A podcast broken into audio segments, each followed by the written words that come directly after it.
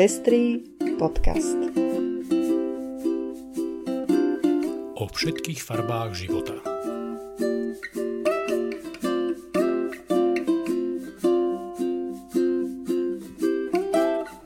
Vítame vás pri desiatom vydaní Pestrých správ. Výzva poľských biskupov na zriadenie klinik pre LGBTI ľudí, zlyhanie slovenských vládnych inštitúcií pri zabezpečovaní tlmočníckej služby nepočujúcim občanom, rozhodnutie Európskeho súdu pre ľudské práva vo veci policajnej brutality v Moldave nad Bodvou, záchrana migrantov z lode Louis Michel, zlepšenie právneho postavenia LGBTI ľudí v Dánsku, prelomový rozsudok nemeckého súdu vo veci informovania o interrupciách a pozvánky na zaujímavé podujatia. To sú témy dnešného vydania. Príjemné počúvanie.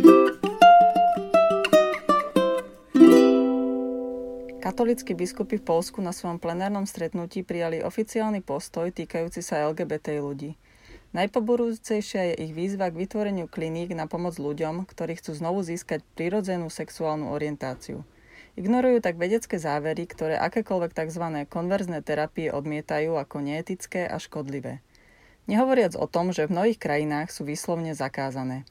Pred pár mesiacmi tiež nezávislý expert OSN pre ochranu pred násilím a diskrimináciou na základe sexuálnej orientácie a rodovej identity vyzval na globálny zákaz týchto praktík, ktoré podľa jeho názoru spôsobujú vážnu bolesť a utrpenie LGBT ľudí. Biskupy sa tiež zhodli na tom, že základné práva LGBT ľudí nezahrňajú nič v rozpore s ľudskou prirodzenosťou a všeobecným dobrom, pričom sem zahrnuli vzťahy párov rovnakého pohľavia a adopcie detí do homoparentálnych rodín. Je zaražajúce, keď sa biskupy snažia ovplyvňovať, čo patrí a nepatrí medzi základné práva ľudí. Rovnako odmietajú právo ľudí na seba určenie v prípade rodovej identity. A navyše požadujú rešpektovanie náboženského cítenia, morálnych princípov a princípov verejného poriadku. Čiže prakticky chcú obmedzovať práva LGBT ľudí a zároveň chcú, aby boli rešpektované homofóbne a transfóbne názory. uplynulom týždni musel premiér Igor Matovič hasiť nepríjemný škandál.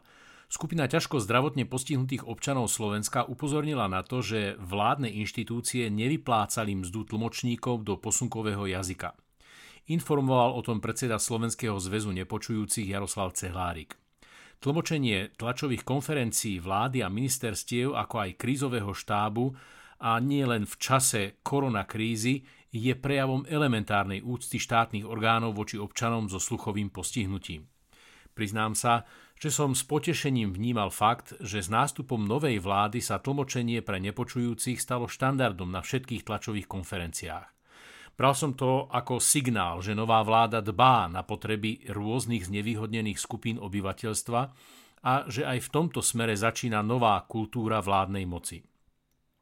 O to väčšie bolo moje sklamanie, keď na verejnosť prenikli informácie, že tlmočníci za svoju prácu nedostávajú zaplatené a situácia sa zmenila až po verejnej nátlakovej akcii, ktorá podľa dostupných informácií odhalila šlendriánstvo vo vnútornej komunikácii medzi jednotlivými vládnymi inštitúciami.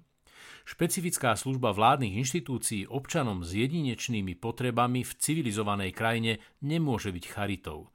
Práve naopak, má byť integrálnou súčasťou štandardných služieb, aby sa každý občan bez ohľadu na svoje znevýhodnenie mohol stať plnohodnotnou súčasťou našej spoločnosti.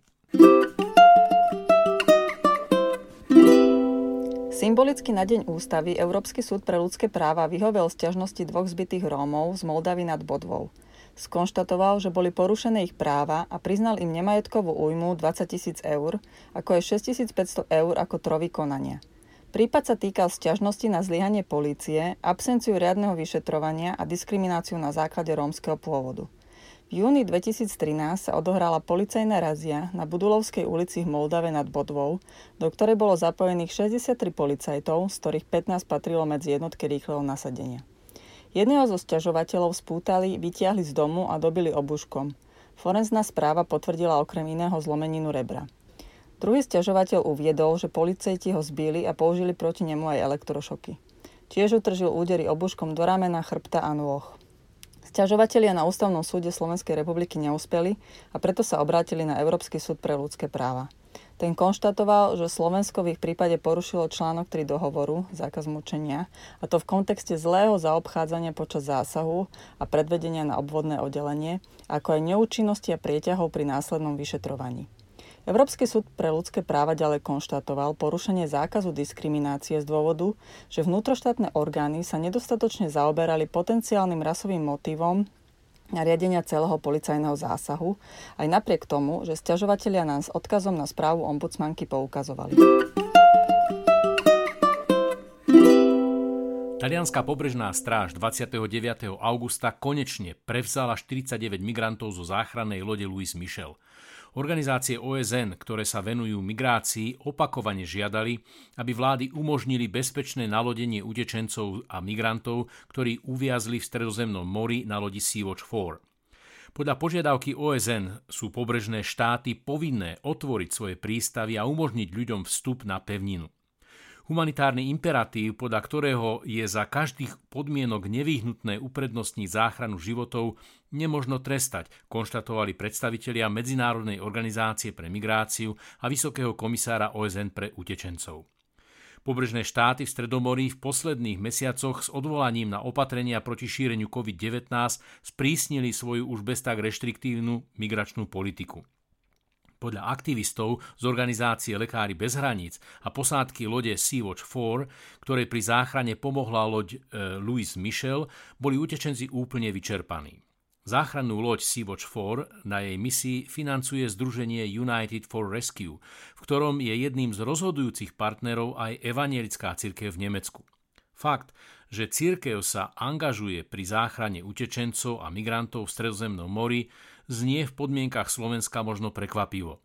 Pre väčšinu veriacich v západných krajinách je však podpora pomoci migrantom úplnou samozrejmosťou. Dánska vláda pripravila balík legislatívnych zmien týkajúci sa práv LGBTI ľudí. Návrh zahrania zrušenie požiadavky na vekové obmedzenie a čakaciu dobu v prípade právnej tranzície, ktorá zabezpečuje zosúladenie rodovej identity s úradnými záznamami transrodových ľudí. Rozšíriť sa majú tiež dôvody spadajúce pod nenávisné trestné činy, a to o prípady rodovej identity, rodových prejavov a pohľavných charakteristík. Legislatívny návrh sa tiež týka uznania transrodových rodičov a prístupnosti markera X v dokladoch. Nemecká lekárka Kristýna Henel vyhrala súdny spor s radikálnym odporcom interrupcií. Klaus Ginter Annen ju vo svojich útokoch označoval za vrahyňu a činnosť jej kliniky, ktorá poskytuje interrupcie, prirovnával k holokaustu. Na tento účel založil internetový portál babycause.de, voči ktorému lekárka podala, podala žalobu. Rozsudok z 24. augusta zatiaľ nie je právoplatný a obhajcovia sa proti nemu môžu do dvoch týždňov odvolať. Protiinterrupčný portál obviňoval lekárku, že vykonávaním interrupcií otvára brány Osvienčimu a označoval ju za netvora. Podľa súdu sú takéto prirovnania neprípustné. Lekárka Kristýna Henel uvítala rozsudok a v súvislosti s prebiehajúcou nemeckou diskusiou o zákaze reklamy na vykonávanie interrupcií dodala, že štát nemôže na jednej strane zakazovať šírenie vecných a odborných informácií o interrupciách a na druhej strane tolerovať podnecovanie nenávisti voči lekárom a neprípustné prirovnávanie ich činnosti k holokaustu. Práve platný paragraf 219a nemeckého trestného zákona, ktorý zakazuje propagáciu interrupcií, využíval radikálny odporca Klaus Günther Annen a podal vyše 100 podnetov na lekárov, ktorí na svojich webových stránkach informujú o poskytovaní interrupcií. Uvedený rozsudok nemeckého súdu je v tomto zmysle prelomový aj pre Slovensko, keďže aktuálny návrh Anny Záborskej na sprísnenie interrupcií obsahuje aj zákaz ich propagácie v podmienkach Slovenska.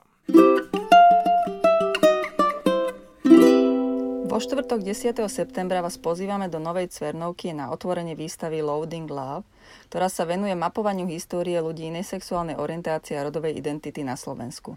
Na podujati vystúpi aj kapela Longital. V útorok 8. septembra v čase od 13. do 19. bude v Žilinskej novej synagóge otvorená výstava Čierne diery 209 plus grafík, ktorá potrvá do 20. septembra. V rámci výstavy sa v sobotu 19. septembra uskutoční aj diskusia Martina Staňa s čiernymi dierami, Martinom Liptákom, Michalom Troňajom a grafickou dizajnérkou Ivanou Palečkovou, ktorí sa venujú dokumentácii industriálnych pamiatok na Slovensku. A to je už všetko z dnešného vydania Pestrých správ. Do počutia o týždeň.